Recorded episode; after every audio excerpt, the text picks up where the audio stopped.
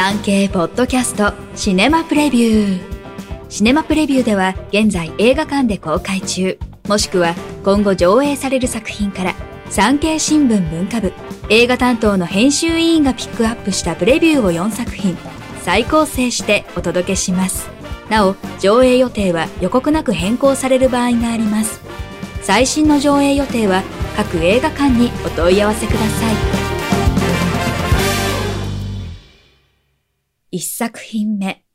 哀れなる者たち。自死した不幸な若き女性エマ・ストーン演じるベラがウィレム・デフォー演じる天才外科医バクスター博士により奇跡的に蘇ります。ベラは未知なる世界を自分の目で見たいという強い欲望に駆られ、放蕩者の弁護士、マーク・ラファロ演じるダンカンと駆け落ちをします。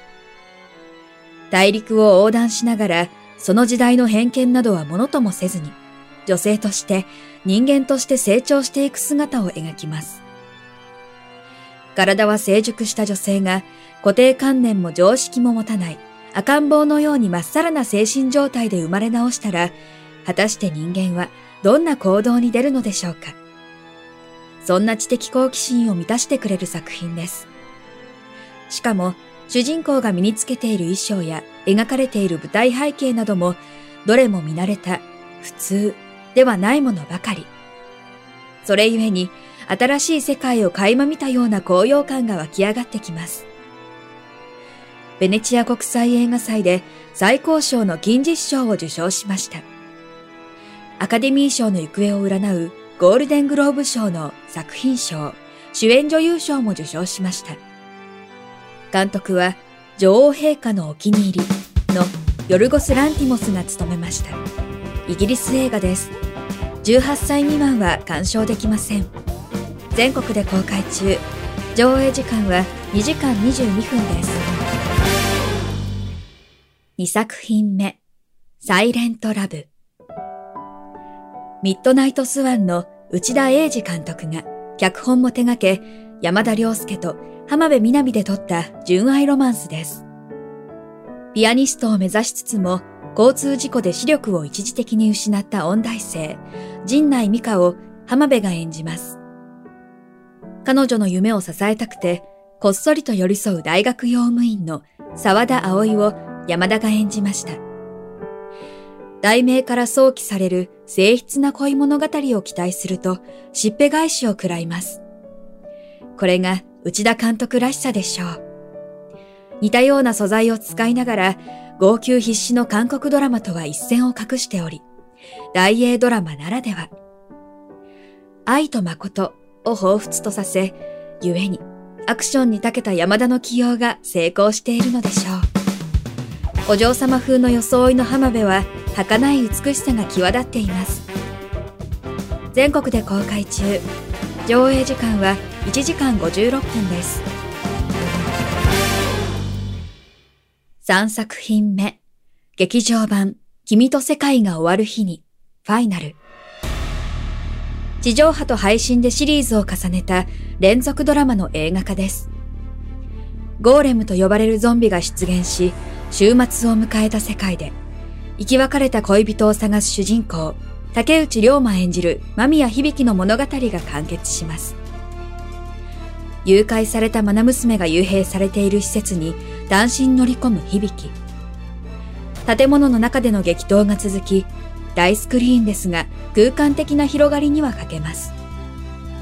高橋文也、吉田幸太郎らが演じる新しい登場人物が活躍しますが、やはり全シリーズまで響きと共に時間を重ねた視聴者こそ見るべき作品でしょう。果たして響きは最後にどのような決断を下すのでしょうか？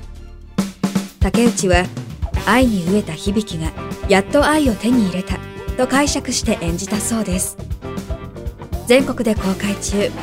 上映時間は1時間56分です。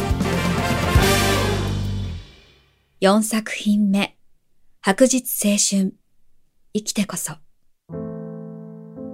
1970年代、中国本土から香港に密入居し、タクシー運転手として働くアンソニー・ウォン演じるバクヤは、日頃難民を疎ましく思っていました。ある日、パキスタン人難民を事故で死なせてしまいます。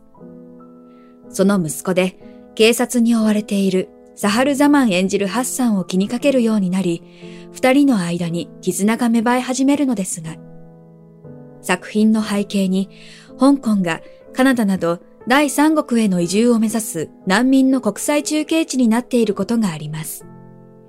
毎年数千人が政府の難民認定を待っていますが、10年以上かかるケースもあるといいます。監督、脚本は香港を拠点とするマレーシア人のラウ・コックルイが務めました。香港、シンガポールの合作です。全国で順次公開。上映時間は1時間51分です。産経ポッドキャストシネマプレビュー。最後までお聞きいただきありがとうございます。番組のフォローと評価をお願いいたします。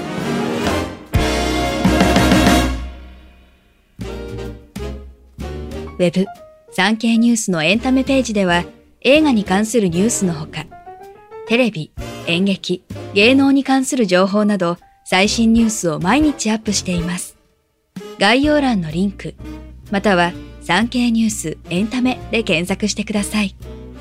以上、今週の産経新聞シネマプレビュー。ナビゲーターは徳重みどりでした。